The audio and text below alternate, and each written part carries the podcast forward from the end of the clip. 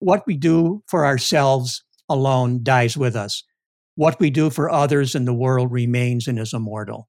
And that's what drives me. It because if you help people, they're going to make you feel good and they're going to help somebody else. And that you never leave behind. It, the legacy that you want to leave is exactly that. Let's discover the Cleveland entrepreneurial ecosystem. We are telling the stories of its entrepreneurs and those supporting them. Welcome to the Lay of the Land podcast, where we are exploring what people are building in Cleveland. I am your host, Jeffrey Stern, and today I had the pleasure of speaking with Tom Terrell, founder and chairman of Great Lakes Biomimicry, an entrepreneurial 501c3 organization with a mission to create conditions for innovation through biomimicry, focused on assisting organizations explore new opportunities, solve problems, and drive sustainability recently having merged with the Ohio Aerospace Institute. Biomimicry, which is a concept we'll explore in much more detail in our conversation, seeks to drive this innovation by harnessing the intelligence found in nature's 3.8 billion years of research and development. Asking questions nature has already found the answers to. For example, questions like How does nature manage structural forces? How does nature sense motion and temperature, manage temperature, change shape, coordinate, optimize material and energy? How does nature evolve to survive, adapt to changing conditions, be locally attuned and responsive, be resource efficient, and employ life friendly chemistry? Prior to founding Great Lakes Biomimicry, Tom was a co founder and chairman of Segmint, a Northeast Ohio based startup and award winning provider of data analytics driven marketing technology, which was recently acquired by Alkami in April 2022. He was a co founder, senior advisor, and director of Glengarry, which combined a network of support services with investment capital.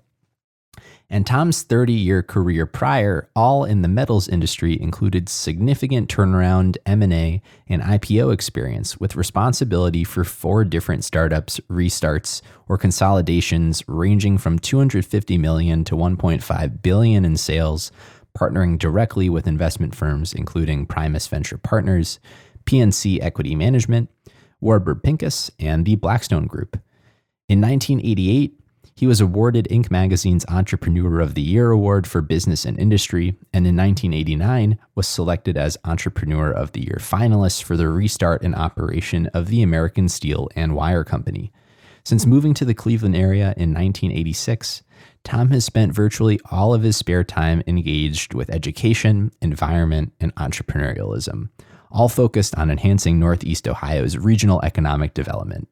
He has actively supported both undergraduate and graduate level entrepreneurial programs at Midwestern colleges and universities, as a trustee of Elmhurst College, Baldwin Wallace College, and Lorain County Community College, where he is also a member of the Glide Innovation Fund Board and served on the NorTech Board of Trustees, the Youngstown Business Incubator Board, and the Akron Archangels.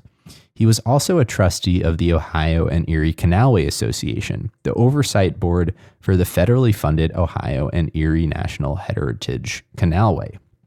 Tom has been involved with the Canalway since 1988, is a member of the Board of Trustees of the Conservancy for Cuyahoga Valley National Park, was the founding chair of the Trails Forever Endowment Leadership Initiative for the Conservancy, and a former trustee of the Cleveland Zoological Society.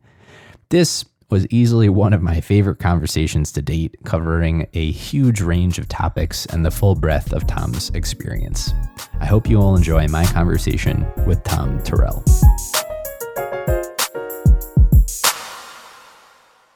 So, biomimicry, I think, uh, have it in, in preparation for this conversation, uh, which was really one that I enjoyed uh, preparing for. I think it's one of those concepts that many of us come across pretty regularly in our day to day lives, but may not necessarily be aware of what it is. Um, and so I think it would be great to just start with a definition of terms here, talking through what biomimicry is so we can establish a, a good baseline vocabulary here for us to build on uh, throughout the conversation. And, and then, of course, we'll get into your background. But it's such a fascinating concept. I'd love to start with it. Yeah, uh, there's a lot of definitions for it. Uh, everybody kind of has their own, but it, simply it's using nature to solve human problems. Nature is 3.8 billion years old, and nature's learned to solve every problem that's out there. and if they didn't solve them, in many cases, other than a crisis situation, they became extinct and they had to be picked up and do it some different way. So biomimicry is taking all that 3.8 billion years, including fossilization and looking at fossils for things that died in a crisis and weren't available today to see what we may be able to implement in research and development, in organizational design, and in product design. It's just a simple logic that tries to convince people that this is another tool to use, um, another arrow to have in their quiver, that it doesn't solve every single problem. But when you're trying to solve a problem, you should always ask, what would nature do? And then get in there and try to figure it out. How does nature move fluids, for example? How does nature uh, stop wind resistance or go through wind resistance? And when you do that, and there's different sites that are available that you can go on the internet and get ideas in how to utilize that and what uh, nature applications to be able to take a look at, which really help get the ball started. Once you start doing it, it becomes kind of uh, fait accompli that you begin to do it. John Nottingham, mm. you, who you've had on your uh, program and is on our board, and we had one of our PhD fellows work with his organization for five years. When he talks about vertical innovation, and you go through his shop, and he has the signs of the steps, at the top of the second step, he has biomimicry. So they look at it in everything that they try to design, and it's become a part of, of their process. And he's become a big advocate of what we do. Yeah, I mean, when I just feel like even just a lot of the aphorisms that we have in life are just they're just drawn from nature because it's it's tried and it's true and it, it is that simple. You know what? Nature has probably figured out most of the problems, and it would behoove us to borrow from its wisdom. Absolutely right. I'd love to understand, uh, reflecting on on your own career, which is eclectic and spans many experiences across entrepreneurship, from you know the steel industry to the technology industry to the, the work you're doing most recently with with biomimicry. But can can you just kind of take us through your experience, how the path ebbed and flow through the many sectors that it has, your your path to Cleveland? I'm really interested in in where your interest in biomimicry kind of stemmed from, and at what point you arrived at it being the thing you are to pursue? Well, I'm from Chicago. My dad had a ninth grade education. His father got diabetes and he had to go work. And after the war, he moved, uh, like many people did, back home. And maybe five or six later, years later, decided to build a house. And we built the house, and I was, you know, three years old. We built a house in a suburb that there was nothing there. And so we were the first house, and all around us, they were um, building other houses. And I was 11, but I always liked having money. I was the oldest of six kids, and we didn't have much. So I always tried to figure out. So I would go around and collect Coke bottles from the workers mm. in the evening and take them back and get to the bottle deposits and made some money to buy baseball cards. Well, then I started thinking about it, and I thought these guys drink, you know, stuff, and they don't really have coolers at that time.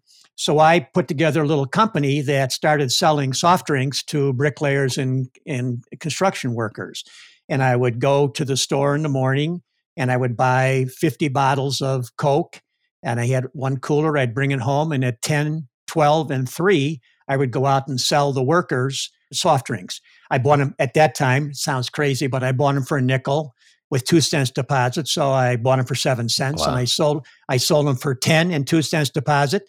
And then at six o'clock, I'd go collect them. So I made 100% profit on every um, bottle that I sold. Next morning, I would go back there and I'd also buy with my profit a box of baseball cards, which I would take all my doubles out of, rewrap it. There was one rich kid in the neighborhood, and I would sell him a box of baseball cards every day for the same price I bought it for. So that was my first entrepreneurial venture. I went to high school, went to college, played a lot of sports, was involved in a lot of activities ended up being president of the senior class in, in college, although I was a, a, a commuter. And I got offered a job uh, with Bethlehem Steel in Bethlehem, Pennsylvania, which they interviewed 16,000 people for 30 jobs. My grades didn't really say they wanted me, but I was able to sell them, you know, in talking to them. And I went and I did that for 10 years, five years in one specific area to start. And my And when I was 22, I developed a five year plan model. So I put my life in five year segments and I would drop five years of what I wanted to accomplish. And every year I would evaluate myself. And if I wasn't where I wanted to be, then I would go ahead and I would change it and I would be more aggressive in the process. And so when I took the Bethlehem job, the I went back to Greensboro, North Carolina, which was a heavenly place to sell steel. And I made up my mind that I wanted to be the youngest salesperson that Bethlehem ever had as a product specialist. And for through some luck and a lot of hard work, I ended up doing just that. I beat the previous guy by two months. So I got back to Bethlehem. And my next target for the five years, I wanted to become the youngest assistant manager that Bethlehem ever had. In the interim, I found out I was working on a project to justify a new rolling mill. And a company out of Canada announced in the paper in about 1970, 77 that they were going to build this kind of a mill in New Jersey, which was very close by. And I knew that at that time, we weren't going to build a mill if you had somebody mm. brand new coming in. And I went, went in every morning at six to get a head start on the day. And one day I had this article that talked about this company. And I took it and I ripped it up and I threw it in the basket. And I said, uh, you know, I'm really sad. This is, you know, going to ruin everything. The next day I had a New Jersey paper. And the next day I had a New York paper. And I thought, who the hell is putting these on my desk? but, I, but when I got the third one, I said, okay, God, I think what you're telling me is I ought to talk to them because I have these ideas for changing the steel industry. One of them was getting women into the steel industry. There was one woman in the steel industry prior to 1980. So I sat down and I wrote a letter. It took me five weeks to write it to get every word correct to the president of this company that was to be, telling him that I would change the industry. I would go from mini mill to quality product. I would bring with me professional salespeople uh, we would I would bring all the customer base that we had. I got back from a week's fishing and I had this little envelope. It was like a college rejection, real small envelope. I opened it up and I thought, well, it's just going to be a rejection. And it said, Thank you for your letter. I agree totally with what you're saying. I want to meet you next week. Please call my secretary. So I called her, set up an appointment at Newark Airport, met him at 10 o'clock in the morning with the person that was going to be VP, VP of operations. We spent the entire day, together, finished up with dinner at nine o'clock. He offered me the job. I called my wife and I took it. I went back into Bethlehem to give my two weeks' notice. And my boss there said, I was on vacation. I would have told you, you got exactly what you wanted the assistant manager's job in the uh, office you wanted, working for the guy you wanted to, beating the earliest manager. And I said, It's too late. I've already done this. I got a 50% increase. And I went out there, and it was four guys uh, that went and took a brownfield site and built a $150 million rolling mill and took it from startup to $250 million in eight years. So that was the first startup venture that I did. While I was there, I got very frustrated because I was very, very focused on quality and they wanted to get more volume, more volume, and that wasn't my style and that wasn't the way I sold or my team that I put together. And I decided that I had to do something else. So I had been looking at a rolling mill in Pennsylvania with another entrepreneur, and I was working with the president of the real estate division of U.S. Steel, who had been my competitor in the rod business. Mm. And this fellow that was looking to buy, he had a hobby of short line railroads. He wanted to buy short line railroad in the Cuyahoga uh, Heights area. And he was buying it from US Steel, had it shut down a plant. I uh, went in and got this call from an investment banker in New York, and he said, This is who I am. This is what I'm looking to do. It would be really nice if we could start up the steel mill that's been shut down. And I said, I'm interested. So the day before Thanksgiving in 1985, we flew out there. It was an amazing situation in that US Steel had shut it down for labor relation problems, but the power company CEI wouldn't let them out of their take or pay power contract. So US Steel turned up the energy, put every piece of their equipment in the plant in plastic bags, left all the lights on, all the heat on. So the plant was like there, ready to go. It looked like it was humming, mm. the motors are running, and there's nobody in the place. So it didn't have any of that deterioration. I said, we can do this. And I went in, we took the job. I re- resigned from my other job in February of 86. And two of us went in to a 400 person plant. And I stayed in working to raise capital. And I brought one of my sales guys with me, and he went out to the field to be able to uh, start working with our, again, our customer base to tell them what we were going to be. Mm-hmm. And through thick and thin and uh, 159 days strike with our only supplier of steel when we had a 60 day supply in the ground and we were able to get $100 million letter of credit from global providers without a single, I mean, $100 million worth of steel. Australia, Spain, Sweden, we got $100 million of steel without a single letter of credit because of the guys they had brought into the process. And we went from having that problem the day we started to in month 12 making 259,000 and I had built a whole philosophy. Our employees, we built teams, they hired the employees, we got the spouses involved in the process. We had some of the most um, unbelievable employee involvement incentive programs that there were. And I took the 259,000 and divided it up among the 137 employees that were there and passed out the entire thing. And that started us down the road. And we went wow. in from startup to eight years. And at the end of eight years, we were doing $350 million in sales. We needed to build a new mill. We didn't have the money. We had uh, we went out to get some suitors to uh, buy us uh, partner. We got one of them to come up and guarantee a, a new 135 million dollar rolling mill in in uh, Cuyahoga Heights. We did the deal. I went down as vice chairman to Birmingham Steel. That mill is still there today. It's owned by Charter Steel. It's still the newest mill in the country. They came along and they built an electric furnace melt shop. They're still involving 400 employees, probably 300 of which are employees that we gave jobs to. I went and worked at Birmingham as vice chair for two years. I did not like the environment. David Stockman from Blackstone came, had a headhunter come to me, and they were looking at putting together a steel consortium. And I went and interviewed with him, and we hit it off and we start to build build that starting with the Johnstown steel mill and then buying Republic Steel and then buying the US Steel plant in Lorain, the uh, rod mill. And that ended up being about a billion and a half dollar operation. And I did that for two years. And then I, quite frankly, just got tired of steel. And in 2000, I said, people make the same mistakes in this business. They all cut each other's prices when the market goes down, an investment banker comes in, buys a mill for 10 cents on the dollar, thinks he can go ahead and reduce prices and get all the business.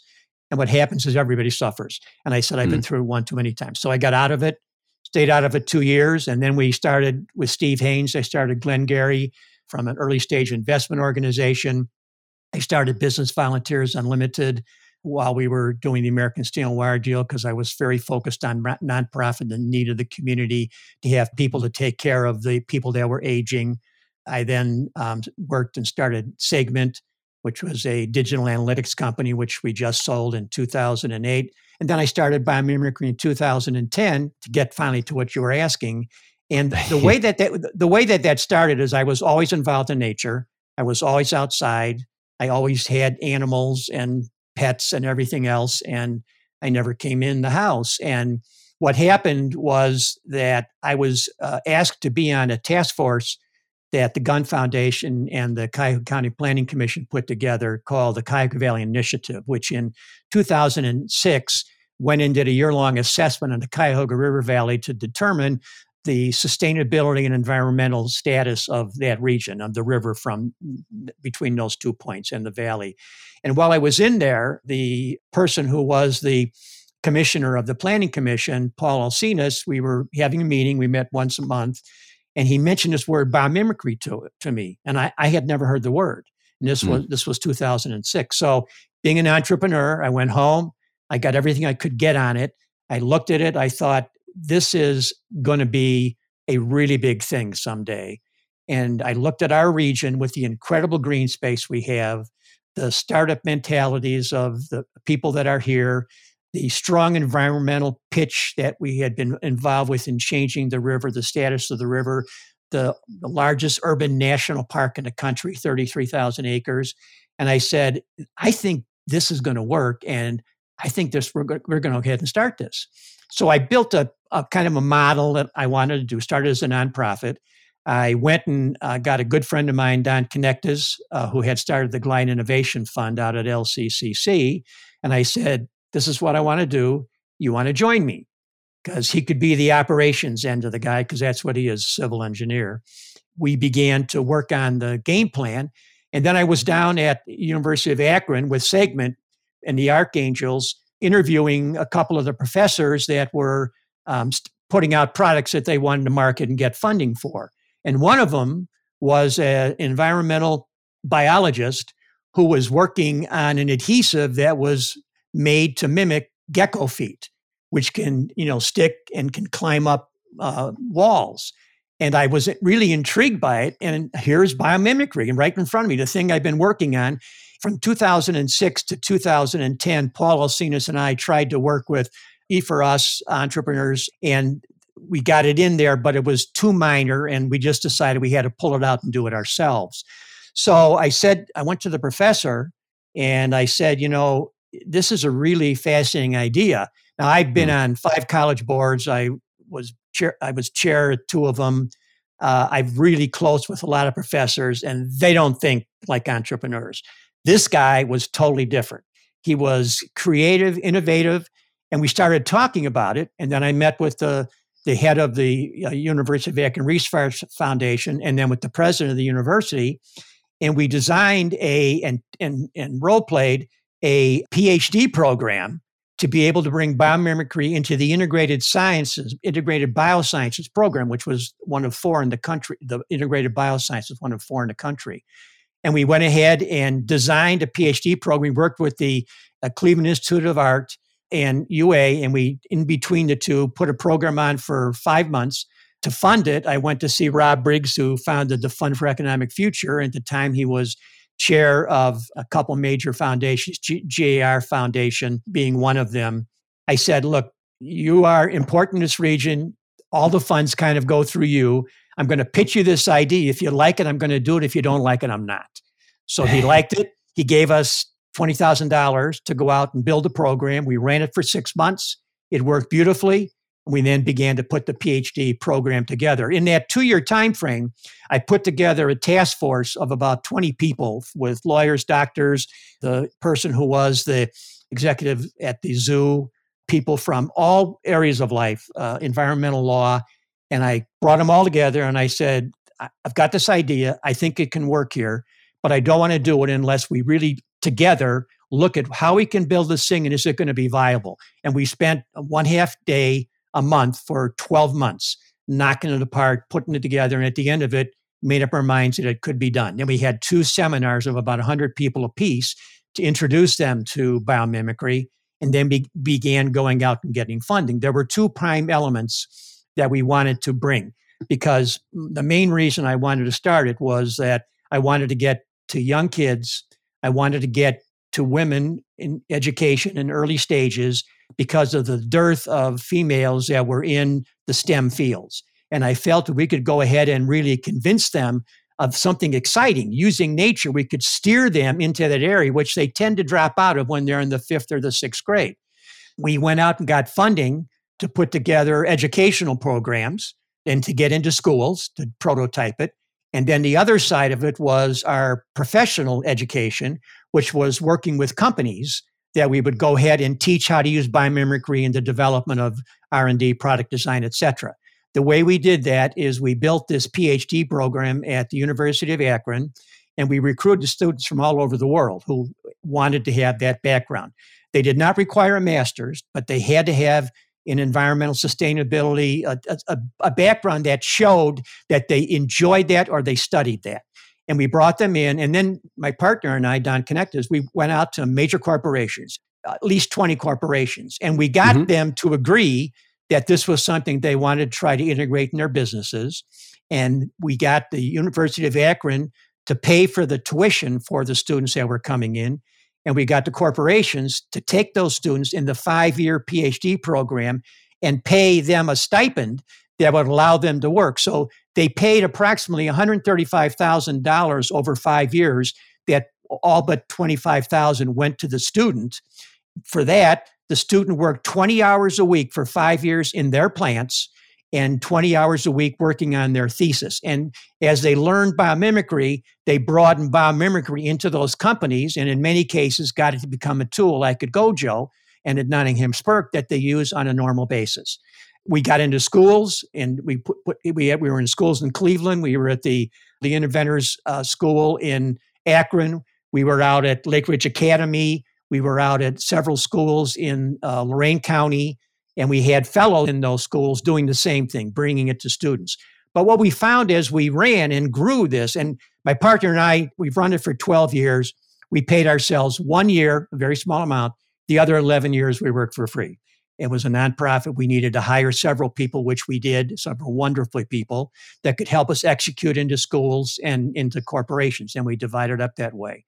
What we found, however, is that it was extremely difficult to get the school systems to be able to back off the way that they had been doing things, which was so much the same as it had been done in the past, and to hmm. realize mm. that this could change what's happening. In the two years ago, in colleges in uh, in Ohio, of all the engineer graduates, 17% of engineering graduates were female, but 61% of biology graduates were female. So the thought was if we could get those to combine, to get biologists begin thinking using nature to get involved in an engineering concept, we could overlap those two and get many more females to get involved and stay involved in STEM areas. And so that's what we went after. But we couldn't convince the schools of that. So slowly but surely, we lost that power and we were funding it with what we made from corporations. So we ultimately had to put it in in a hybrid basis and put it away for a while, hibernate it, and work exclusively on the corporations. Where we began to do programs where we would do a one day program, a three day program. Sometimes it would be a month. Sometimes it would be six months. And what we would do is we would go in and educate them in one what biomimicry is, how you how you can use it, and teach them how to use it in the future. Not every time they have an idea and how they want to involve biomimicry have to call on us because we wanted to go out and spread it to other companies and we weren't that big to do it. But during that time frame, we were the only ones in the in the world doing this. So we had four people working there in this little mm. office space that we got for free. We were at LCC first and then at Ohio Aerospace Institute everybody in the world would call us and ask us for help and how to do these things. And we would do our best to give them something, some ideas, because the more it spread, the better it was going to be from a world standpoint. But we began to grow the overall business. We put together what we called a corporate innovation council, where the CEO or COO or head of research and development, every one of the corporations that we had would get together every quarter as a group along with all the PhD students and our team. And we would go to one of their plants and they would present how they're using biomimicry in their operation. And then everybody would get together and compare notes. And what you found was a very open environment to sharing ideas that you didn't have these confines of everybody worrying about patents and coverage. And we had some agreements, and it really worked extremely well. And we still do that today. Uh, and we're still doing that today. When COVID hit, we mm-hmm. were really starting to grow. And when the COVID hit, uh, it really caught us by you know our throats, and all the companies that were using it big time went to survival mode, and that dropped down the list. So all of our revenue went from one extreme to the other in in just a short period of time. So we batten down the hatches. At that time, we were um, we had space at the Ohio Aerospace Institute, but uniquely as God would have it, one of our partners NASA, and the fellow was the chief innovation officer at NASA who had embraced biomimicry incredibly. And we put a fellow in there that worked there and at the Natural History Museum on propulsion. He retired at a young age from NASA and he took over as the CEO of the Ohio Aerospace Institute, which is the largest aerospace institute in the country. And not many people know this, but Northeast Ohio is the largest producer in the United States to uh, aerospace on a global basis and the largest suppliers to Airbus and Boeing. So it's an it's an industry here that a lot of people don't know exists, and we've got incredible numbers of companies that are involved. He was going to take OAI and grow it not only from a big regional standpoint, but they're in Dayton. It was going to become a, a big state function, and then he wanted to grow internationally. Well, as he mm. began to grow internationally, he found out that the places he wanted to go to, Australia, uh, Europe primarily, and Canada, weren't dealing with any partners that weren't practicing significant sustainability practices. And I don't mean recycling. So he, knowing biomimicry and realizing that biomimicry is being utilized by companies uh, every day in Europe, he said, why don't we merge together? We can really take this, we can grow it with the people that we have as our clients and partners. And I can use this to be able to go out and access global world involvement with these companies that are in aerospace and really help, help to grow in the region and the state. So last um, August, year uh, August, last August, we merged the two of us together. We're now located there, doing great. Everything is moving along the way we felt. We're getting recognized again for what's going on. And he just got back from spending t- 10 days at the largest air show in the world, uh, which this year was in, Lo- in London. And he took pictures of different uh, aircraft and uh, aerospace equipment manufacturers, sites, nothing but sustainability on them. How can you fly? How can you use less fuel? How can you get less wind resistance? What can you do to your cockpits to make them more comfortable? And they're all using biomimicry and they're all employing biologists. And you're going to see, mm. I think, a major change. So the whole idea was to be able to take something that we knew would take a long time to grow but we felt this region was peak for it, that it would be a great exemplar for that situation, and put together a unique program that nobody in the world replicates. Nobody's working with companies the way that we work with them today. I mean, first off, that's an incredible uh, story and journey. So thank you for for sharing. Um, a lot of a lot of uh, follow ups I have with that. I mean, just just staying on the, the topic of aviation and, and aerospace, I think you find you know, just looking back at, at the history there, uh, that the Wright brothers, you know, inspired by the shape and movement of the wings of birds, were inspired in their application of biomimicry, thinking about this stuff. I'm curious though, when you are working with companies who are interested in biomimicry, what is the the playbook, I, I guess, to to figure out where there is a useful application of nature in the nature of the work that that any given organization is doing because it seems like you know and and the examples are endless and and I, I'd love to and I'm sure we'll talk through some of them uh, in application but how do you parse the signal from the noise when you look at nature in its enormity? There's two ways that you can um, utilize nature from a biomimetic standpoint. One way is you see something in nature and you say i really like that I want to find a place where we can utilize that. The second way is you have a problem in something that you're doing, and you say, Is there anything in nature that would allow me to go out and solve this problem? So when you get involved with the business, the first thing you want to find out after they learn about what it is is where are they at? Do, most of them have a problem that they want to solve. And so what you do is you teach them ways to be able to identify and break down that need. What is what is the real need? If you want to make a better pump for uh, soap dispenser or hand sanitizer, you look at ways nature moves fluids, and nature moves fluids by a, uh, an arrow arrowfish, uh, a spitting cobra, uh, a, a tree, water going up a tree, a heart pump. There's 50 ways you can find that nature moves fluids. And you begin to narrow those down to see how many of those could be applicable to what you're trying to accomplish. And then you put groups together that will take each of those, maybe you narrow down to three or four, and take those and dissect those with the product that you're trying to solve. And then you get back together with those groups. And generally, what you do is you settle on one, maybe two, but usually it's one. And then you attack it with your research people and your engineering people to go ahead and design something that works to be able to solve the problem that was bred from nature.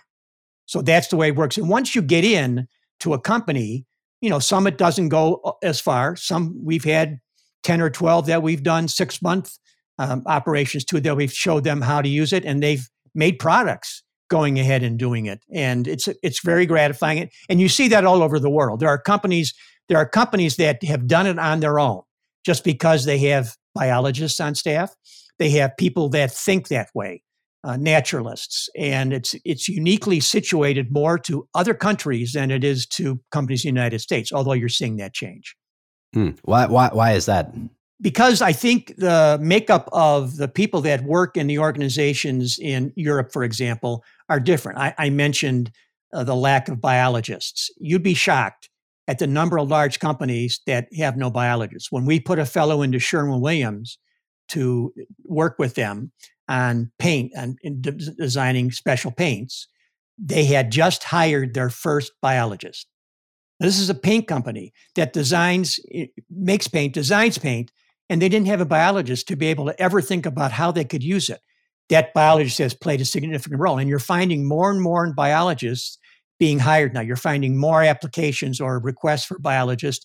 You're beginning to find requests for people who have biomimetic backgrounds now coming in organizations. So the more they learn, it becomes a competitive thing. Somebody solves a problem with it and publicizes it if they are willing to do that. Somebody else sees it and says, "This is interesting. I want to go take a look at it." So you get you get um, follow ups from other people who are talking about it. The key is to get people to realize what this means to their company versus what it means to the world.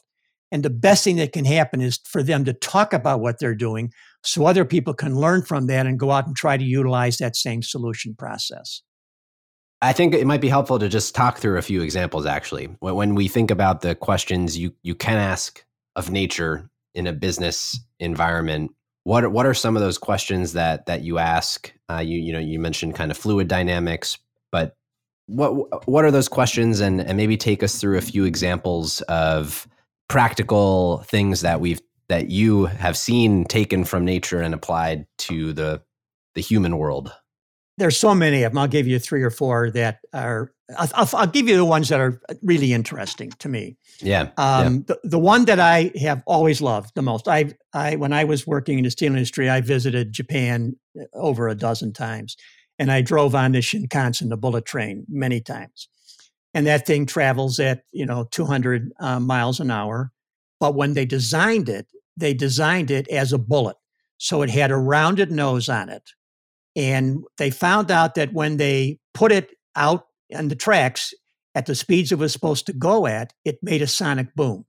So they had to slow it down to prevent the boom from being caused, which defeats mm. the whole purpose of the train. right. So they had they, they had a birder on their engineering team. And he said, you know, there are things in nature like a kingfisher that can go from one element air into another element water without making a splash. Why don't we take a look at reconstructing the engine and the train as the way the kingfisher goes into the water? So they did that. They went back to the construction area. They built uh, the train, the test model of the Shinkansen. They tested it out. The first time it ran, it ran without a sonic boom. It ran at 115% of the speed that they intended it for, and it ran at 85% of fuel consumption. So the designs that they have today are very, very similar. Same long, prolonged nose. And if you take a look at a, a Kingfisher and the and the Shinkansen side by side, you can see the comparison. So that's one, and that's always been my favorite because I was I was there and experienced it. Another one that's easy to understand that everybody has touched is Velcro. In the late 40s, the early 50s, a guy by the name of de Mestral in, I believe it was England, but it was in Europe.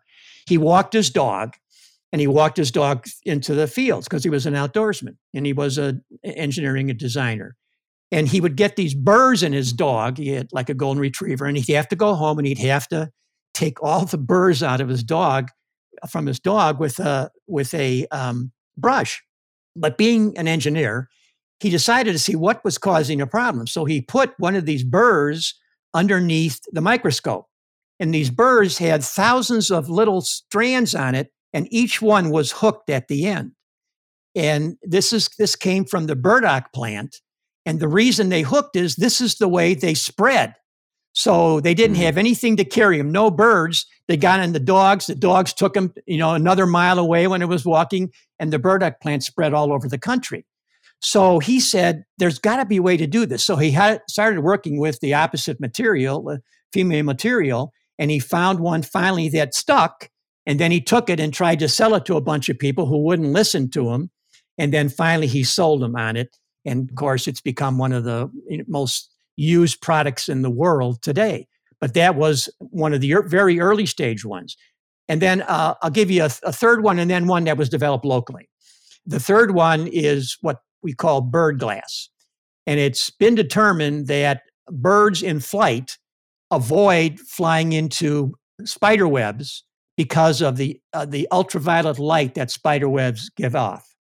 So a company designed glass that had the pattern of a bird a bird a, a uh, spider's web in it on an infrared basis. So you as a human couldn't see through it, but the bird could. And since that time, other companies have come along with vegetation in there and stranding in there, and it's re- it, it's reported uh, to reduce uh, birds flying into high-rise buildings by 97%. So the issues when you hear things like Sherwin Williams saying we're going to do everything in our power, you can turn off the lights, you can do all kinds of things that are environmentally stable to be able to help it. But this is another way that you can really change what happens. And then the fourth one is a success story for the region. Uh, Gojo uh, was the first place that we put one of our PhD students. And she was she came from a background and she had gone to Australia for her semester abroad and she took class in biomimicry. So when she came back, she heard about this class. She applied for it out of Maryland and we brought her in. She was terrific. She had a international business and this six month biomimicry program. So we put her in there and she worked very diligently. It took her a while because they had 12 groups, I believe, if I remember the number, and she had to work with each one of them to try and find where it might fit. And she she had some biomimicry background, but she was still relatively new, so she couldn't teach them. We helped to do that, and mm-hmm. they had a major problem, and it was it was before the pandemic. The problem was that people were afraid to touch dispensers to dispense soap and hand sanitizer because of the spread of things like Ebola and things like that. So they had developed a hands-free dispenser that used four D cell batteries. Well, to environmentalists, D cell batteries are anathema. They're terrible for the environment. They're impossible to get rid of. So they decided they wanted to find a way to reduce or replace using th- that. So they talked with her. They called in a team. We went in there and we helped them to look at how nature moves fluids. And that's where we came up with all these things that I mentioned, like the arrowfish, et cetera. And they put a group of people, uh, it was like 12 people on it, and they spent, and I'm guessing because this is about eight years ago, they would get together for a couple weeks and then they'd break apart into individual groups that would go back and do their own stuff to make sure they don't get too far behind, but because they were intense on doing this. It was a major focus of the company. They would get back together for two weeks and then they would go out again. They did this four times. So the first time they learned the process. The second time they learned to identify things that uh, in nature that move fluids. The third time they went in and they narrowed that down. The fourth time they came back and they narrowed it down to two that were there. And we, with the University Hospital Innovation, put together a group of 40 people that got together um, for an afternoon session, an evening session at the hospital to be able to talk about one of those two things, which was the heart, because the heart is a f- fantastic mover of fluids. What happened was you were after, as you went working with UH Hospital, you found out find out that the heart reserves a little bit of energy each time it pumps out and pumps in. So when it pumps in, it reserves a little bit of the energy that it pumps out to have a little bit more to pump it in. So what they did is they worked to produce a vessel, which has been patented, which matched what the heart does. And it took them mm. a hmm. while to do that, but they developed a piece of equipment that went down to two cell batteries, to two flashlight batteries, which 50% cut down what they were using, which was an incredible number. And they believe that they're going to be able to take it down with other technologies that are being put out there to ambient lighting and not have to use any any D cell batteries at all. And if they had not had that person there to teach them biomimicry, and they had not have our team to go and help them, and we didn't have UH that said, I want to get involved in that process because we had presented to them about what biomimicry was, you wouldn't have that product today and we have that environmental issue that would be there. And that's just one, but that's one of our favorites because we help them to do that. Yeah, no, it's incredibly fascinating because it, it really is like all of these these organizations, the questions that they're asking of themselves, you know, what do we need to do to survive? How do we adapt to changing environments? How do we be efficient with the resources that we have? How do we do so in a sustainable way? Like these are the questions that nature has forced upon itself and has like fine tuned and, you know, optimizing all, all these things they really do borrow from from nature. It's not it's it's like not even asking like what we can learn from nature. It's just we are are like trying to catch up in some yeah. ways. I'll, I'll, give you one other quick one that's a fun one. Then I'll then I'll shut up. Uh, but um, you you're familiar with the shark skin bathing suits that the Olympic contestants used some eight years ago. That they set all kinds of records and they banned it because it emulated a shark, which has small teeth on its skin that allow the water to move off the skin to be able to allow it to move through this, the water at very fast speeds. A mako shark, for example, has been clocked at 37 miles an hour, and they believe it can go up to 50 miles an hour. So Airbus in Europe, which is a major user of biomimicry, they have mimicked the tail. If you look at the wings on planes, they used it and were the first ones to mimic the peregrine falcon, which is the fastest bird in the world, 200 miles an hour, to be able to cut down on the wind resistance. But they are now in the process of designing a coating for their planes on the outside, in the upper outside, not the bottom, that uses mimics these uh, the shark things to be able to do airflow. Oh, laser enhanced airflow technology. It's called LEAF. And two companies have designed it or are working with Airbus, and they've put these little fissures uh, on the, they call them riblets on the whole fuselage, upper fuselage of the plane. And they've tested it and they believe that it will reduce fuel consumption by one and a half billion dollars in just that little change that's taking place in the fuselage itself. But that's neat. When I'm a diver and I love sharks and I watch them all the time, so I got a kick out of that. one. that's that's kind of other than the Shinkansen train, that's my favorite. Yeah, it's fascinating. In your time working on the proliferation of biomimicry. Ha- have you found? I guess what has changed in the last you know decade? Are are people more receptive to this idea? Has there ever been any pushback?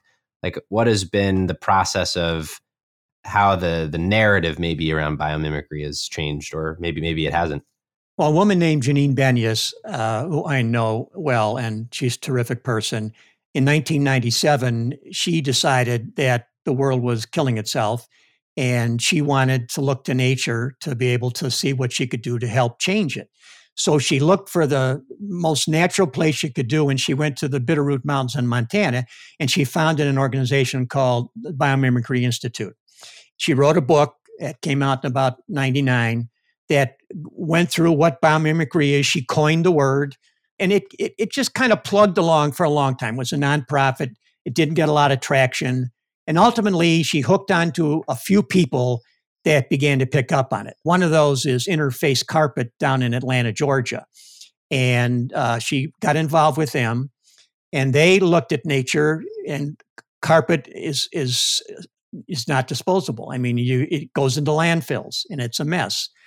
And they wanted to do something that would uh, allow carpet to be more natural and to allow it to last longer and uh, and be able to be degradable. So they studied it and they looked at carpet squares and they designed in in, in three foot squares and they designed it in different colors which mimic the floor leaf floor of a forest in the early fall and so you could go ahead and change those if one of them wore out and you didn't have to worry about it being sh- faded or you know a different color than the blue next to it.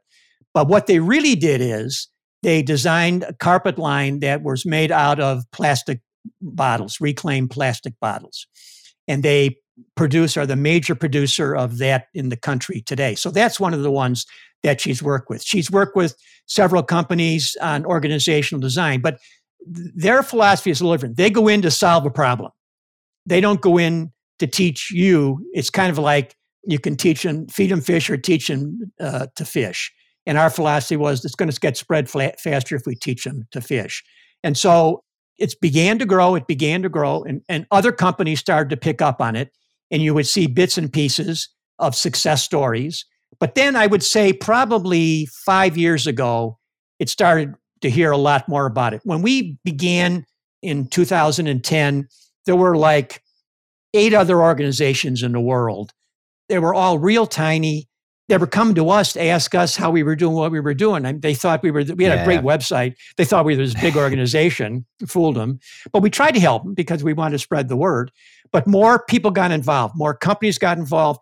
It, it really spread to environmentalists and people who could see this as sustainability It's not just recycling it's getting involved to really make a change on what the, how the world thinks and companies have prospered on doing that and they're sending messages and they're learning from each other you know with airbus airbus is basically saying and, and canada's the same way is saying if you supplier and keep in mind here's northeast ohio the largest supplier to airbus of any place in the united states they're saying to their suppliers unless you come up with major changes to your sustainability practices, you will not be a supplier of ours. And we don't mean recycling you know, uh, uh, uh, cans. And so, because they practice biomimicry, people who use biomimicry are going to have an edge. And now Boeing is following them in their footsteps. And more and more companies, especially in Europe, are demanding that people follow those practices. So it used to be in the early phases, you had crotchety old engineers that were at companies that wanted to do same old, same old, and mm. they really didn't want to do it. They didn't talk about it. They just pushed it down. You never got up to the CEO to be able to reach it. All of a sudden, when other companies, successful companies, started practicing and using it, they don't have any choice. They're being told to put it in and start using it as a guide. It's spreading. It's it's it's got a long way to go, but there's a lot more people who are interested in it and a lot more people who are listening to it, which is why we are ahead of ourselves, but we're in the right place at the right time. Yeah, no, it it seems quite a, objectively to me like a good thing, but maybe it's more subjective than that. That uh, is a perfect segue to the the next kind of area that I wanted to ask you about, which is how do you gauge your own success, I guess, as an organization? Like, what what is the impact ultimately that you hope to have? You know, in retrospect, looking back on on this work. When somebody comes to you and asks you information, and then they use it, and they come back and let you know that they've used it, you feel good because you're making a dent someplace. We used to hold a three day conference uh, called Bioscene, which was not held uh, the two years of the pandemic. We held it this year out at OAI, Ohio Aerospace Institute. And it was a global conference. We had over 100 people that were involved. We had speakers that flew in from overseas to talk. We had a lot of virtual people that were there. The major premise on it was um, aerospace, was uh, the future of transportation using biomimicry. But we were able to branch off into many areas of biomimicry that could be applied to that.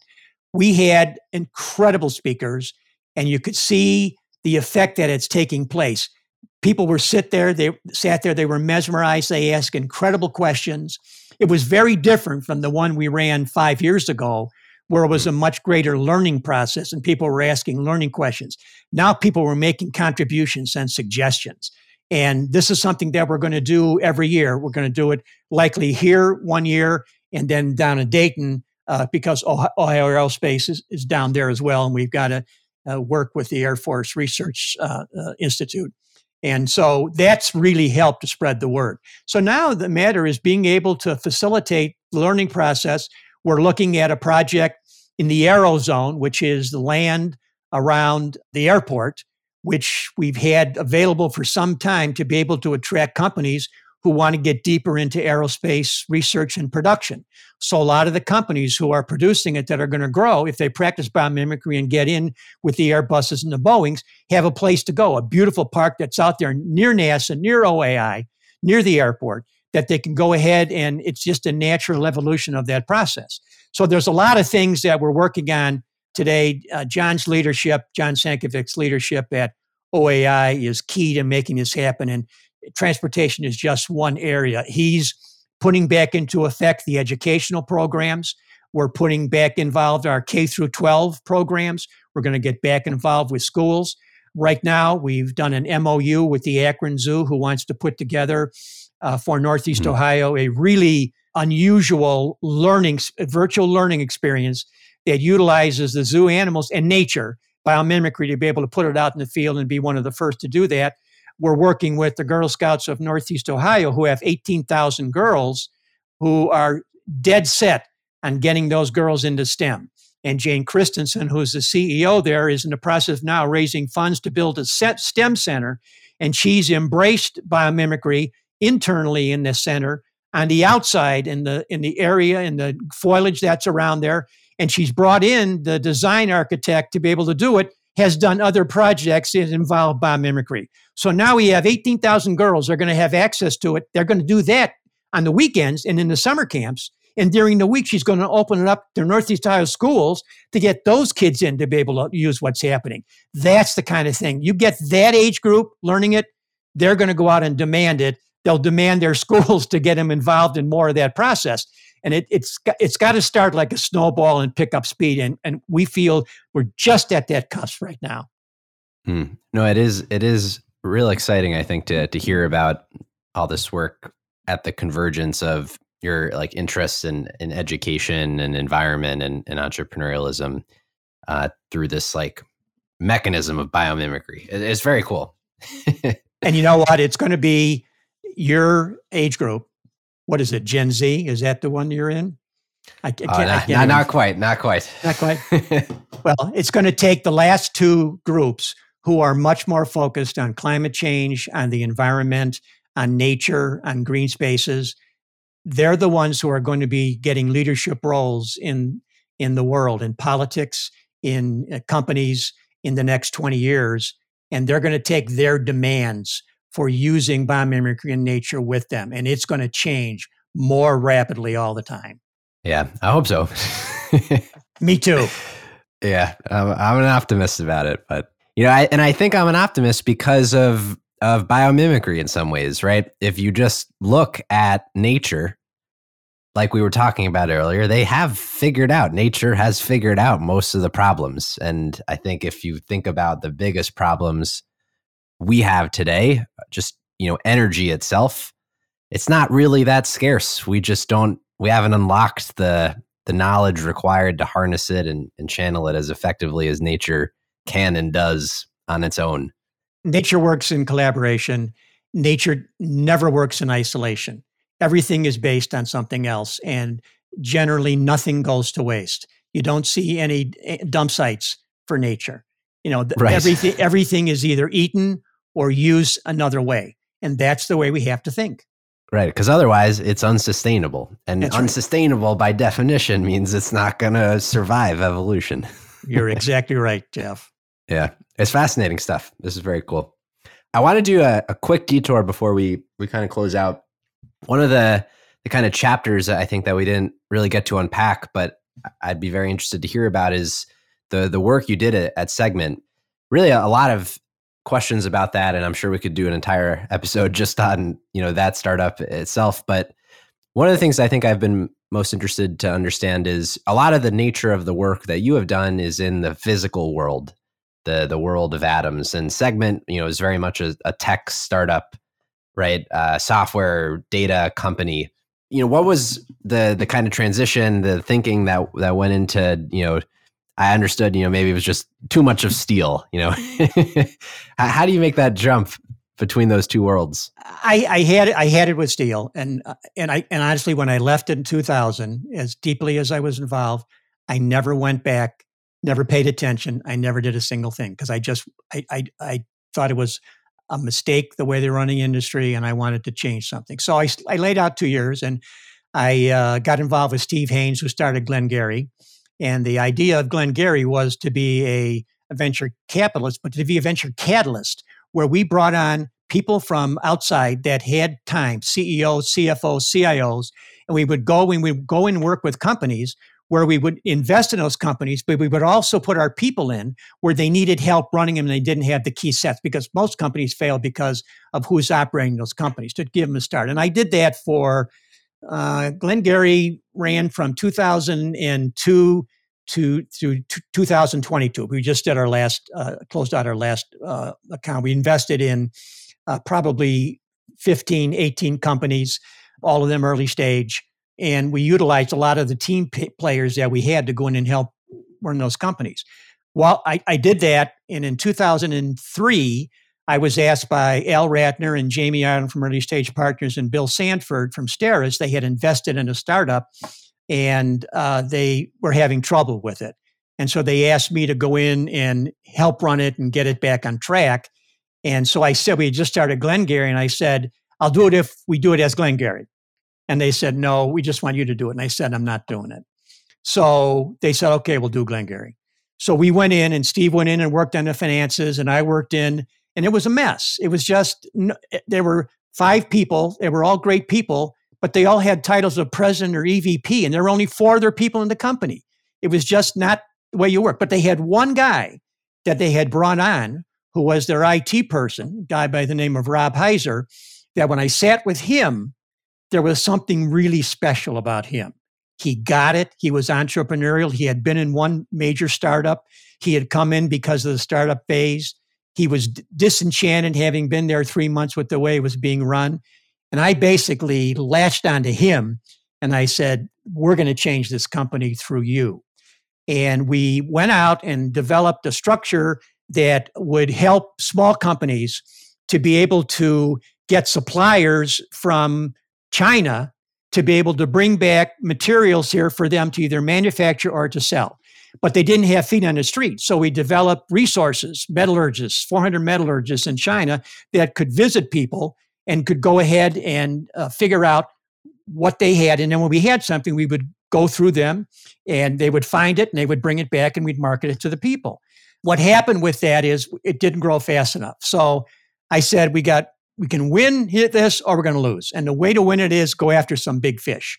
So we got a quote from Walmart and we ended up narrowing it down with everything that Rob Heiser was building. We narrowed it down to two people Walmart and this company from Oklahoma that had an eight story office building. We were in the 13th floor of the Halle building. You had to take two elevators to get there. The roof leaked. Um, we had pots on the desk. We were getting it for free from from Al, and I went after Walmart, and we got down to the last two, and then they came in and they said, "We'll come down there to see you." Said, "We know we want to come in and see you." I had, I couldn't get a place to fake it fast enough. They came in, they went back, they did their study. They gave us a test. 30 days to go out and take some product tests to be able to get it back. We came back, we blew them out of the water. Everything we did was better than what the other person did. They came back to us and said, uh, and, and, and, and what's amazing about Rob is they came back and said, You have 10 days to do this. And in 10 days, he went from having nothing to having a complete software package to allow them to do it themselves. And they came back a week later and said, You were the best. You had the best product we can't take the risk on you not staying in business. So we lost that. But we got a call from a company down in Georgia who saw what we were doing as a perfect fit for a much broader piece that they were doing, womb to tomb.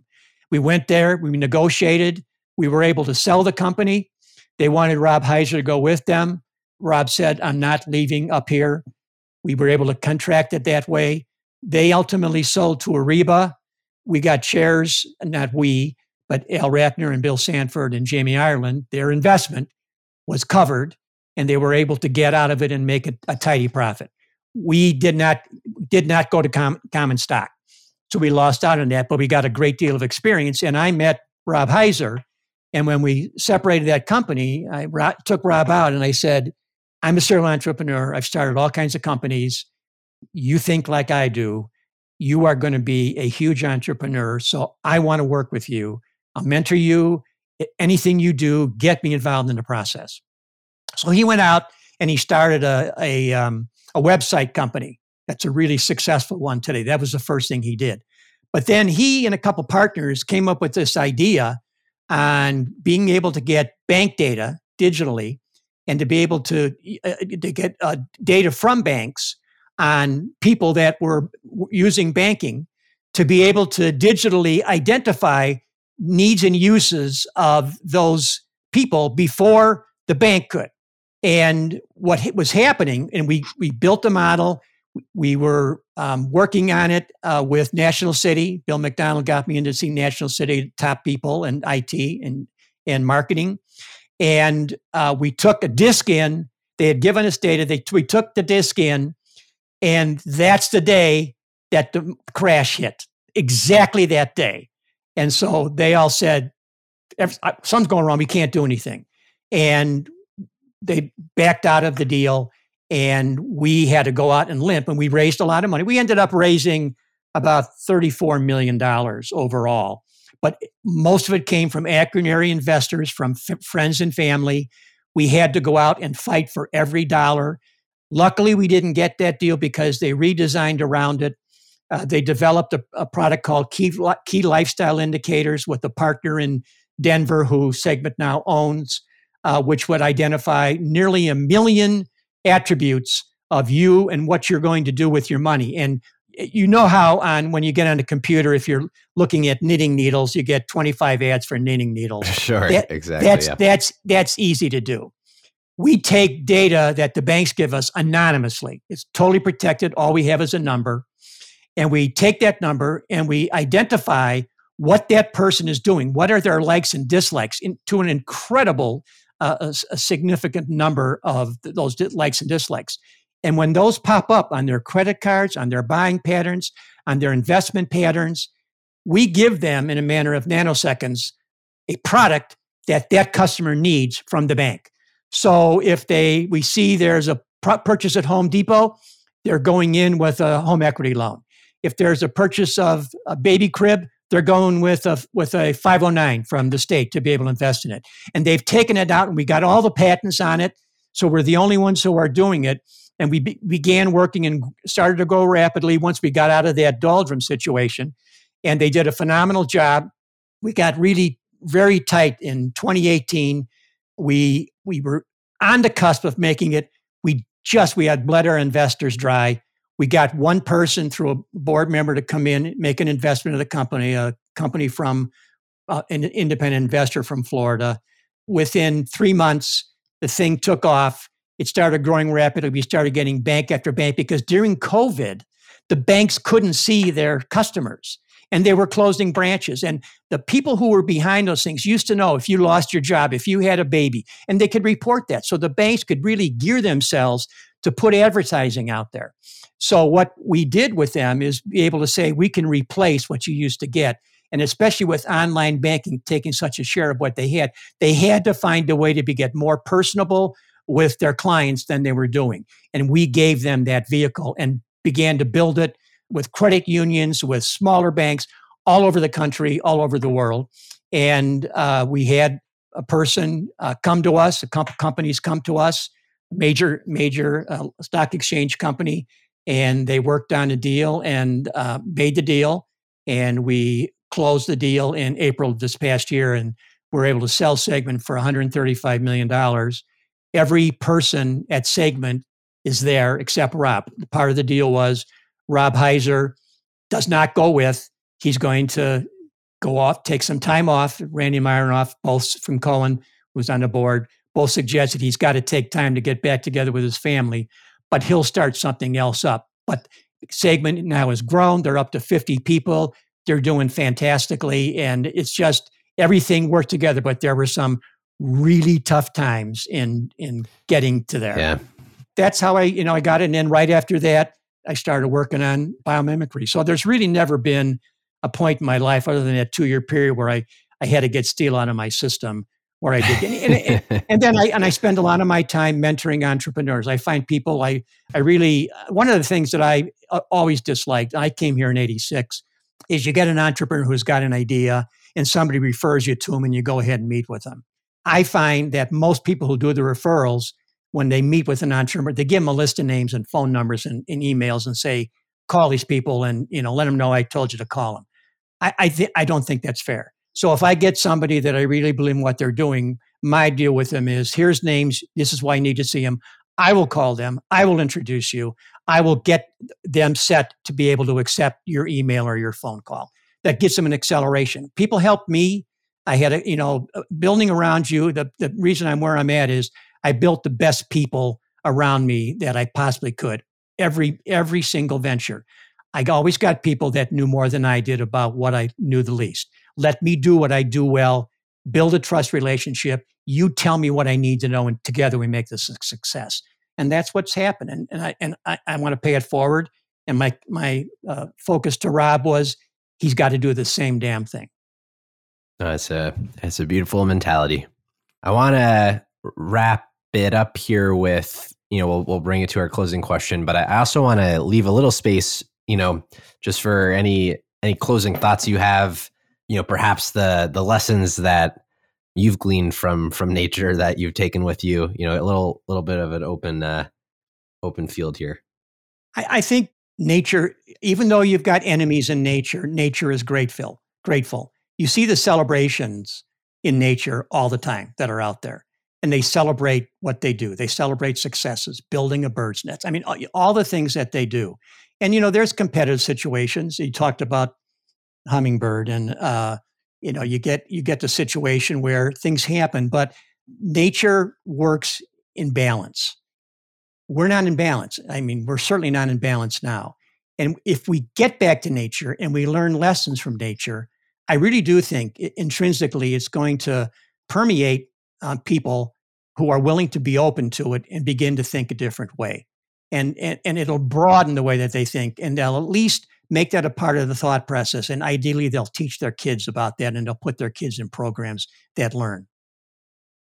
And I, and I think the I've had a I've had a um, a motto I all, have always found in every organization I've started. The most exciting thing for me is when somebody comes up to me five years, 10 years later and gives me a hug and say, that was the best time of my life. They, I just glow the whole time because that's what I do it for. I, I, I, never did it for the money. I mean, I got my baseball cards with the Coke bottles, but it just gave me the ability to do something else. There's a quote that I have picked up on years ago when I started that really directed my life. And it's a quote by Albert Pine, who's a 18, 18 middle 1800s uh, professor from England, a poet. And that's go, what we do for ourselves alone dies with us. What we do for others in the world remains and is immortal. And that's what drives me. It, because if you help people, they're going to make you feel good and they're going to help somebody else. And that you never leave behind. It, the legacy that you want to leave is exactly that. Mm, that's awesome. I love that quote. Well, we'll close it out here then with uh, the classic lay of the land closing question, which is uh, not necessarily for your favorite thing in Cleveland, but for something that other folks may not necessarily know about. Um, hidden gem, if, if, you will. Well, I, will give you two of them if that's okay. Um, Absolutely. I've always been a, a zoo uh, aficionado, and that's where I got my nature back. I visited most of the zoos in the country. I would take my kids out to the zoo when it was raining because nobody was there and they could get up close and see things.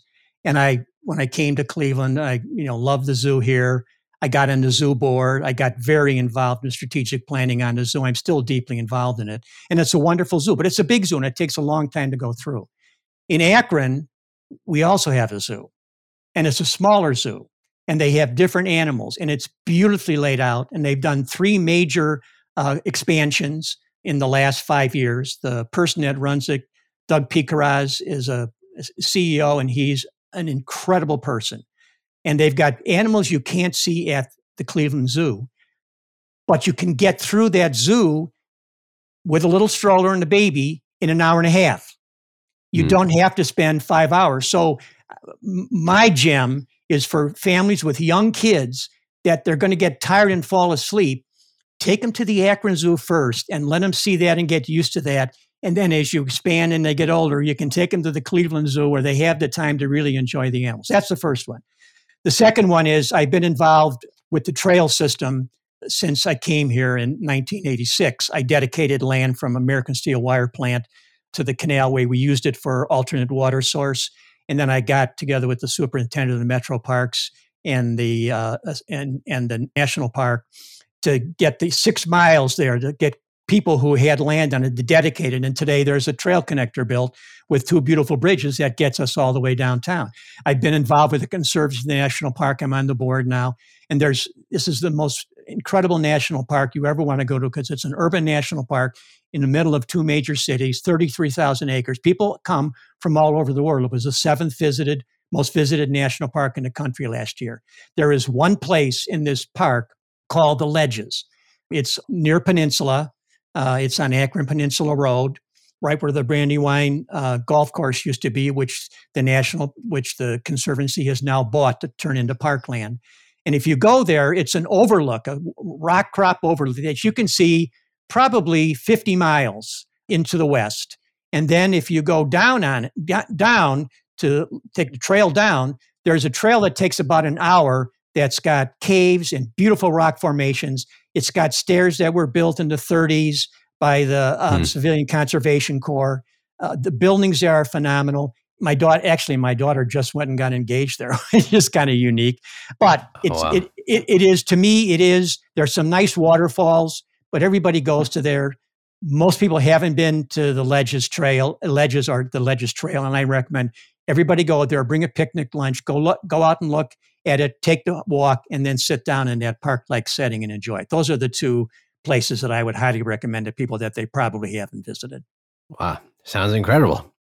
That's such a great one. Well, Tom, I I really appreciate you coming on and, and taking the time and, and sharing your story here.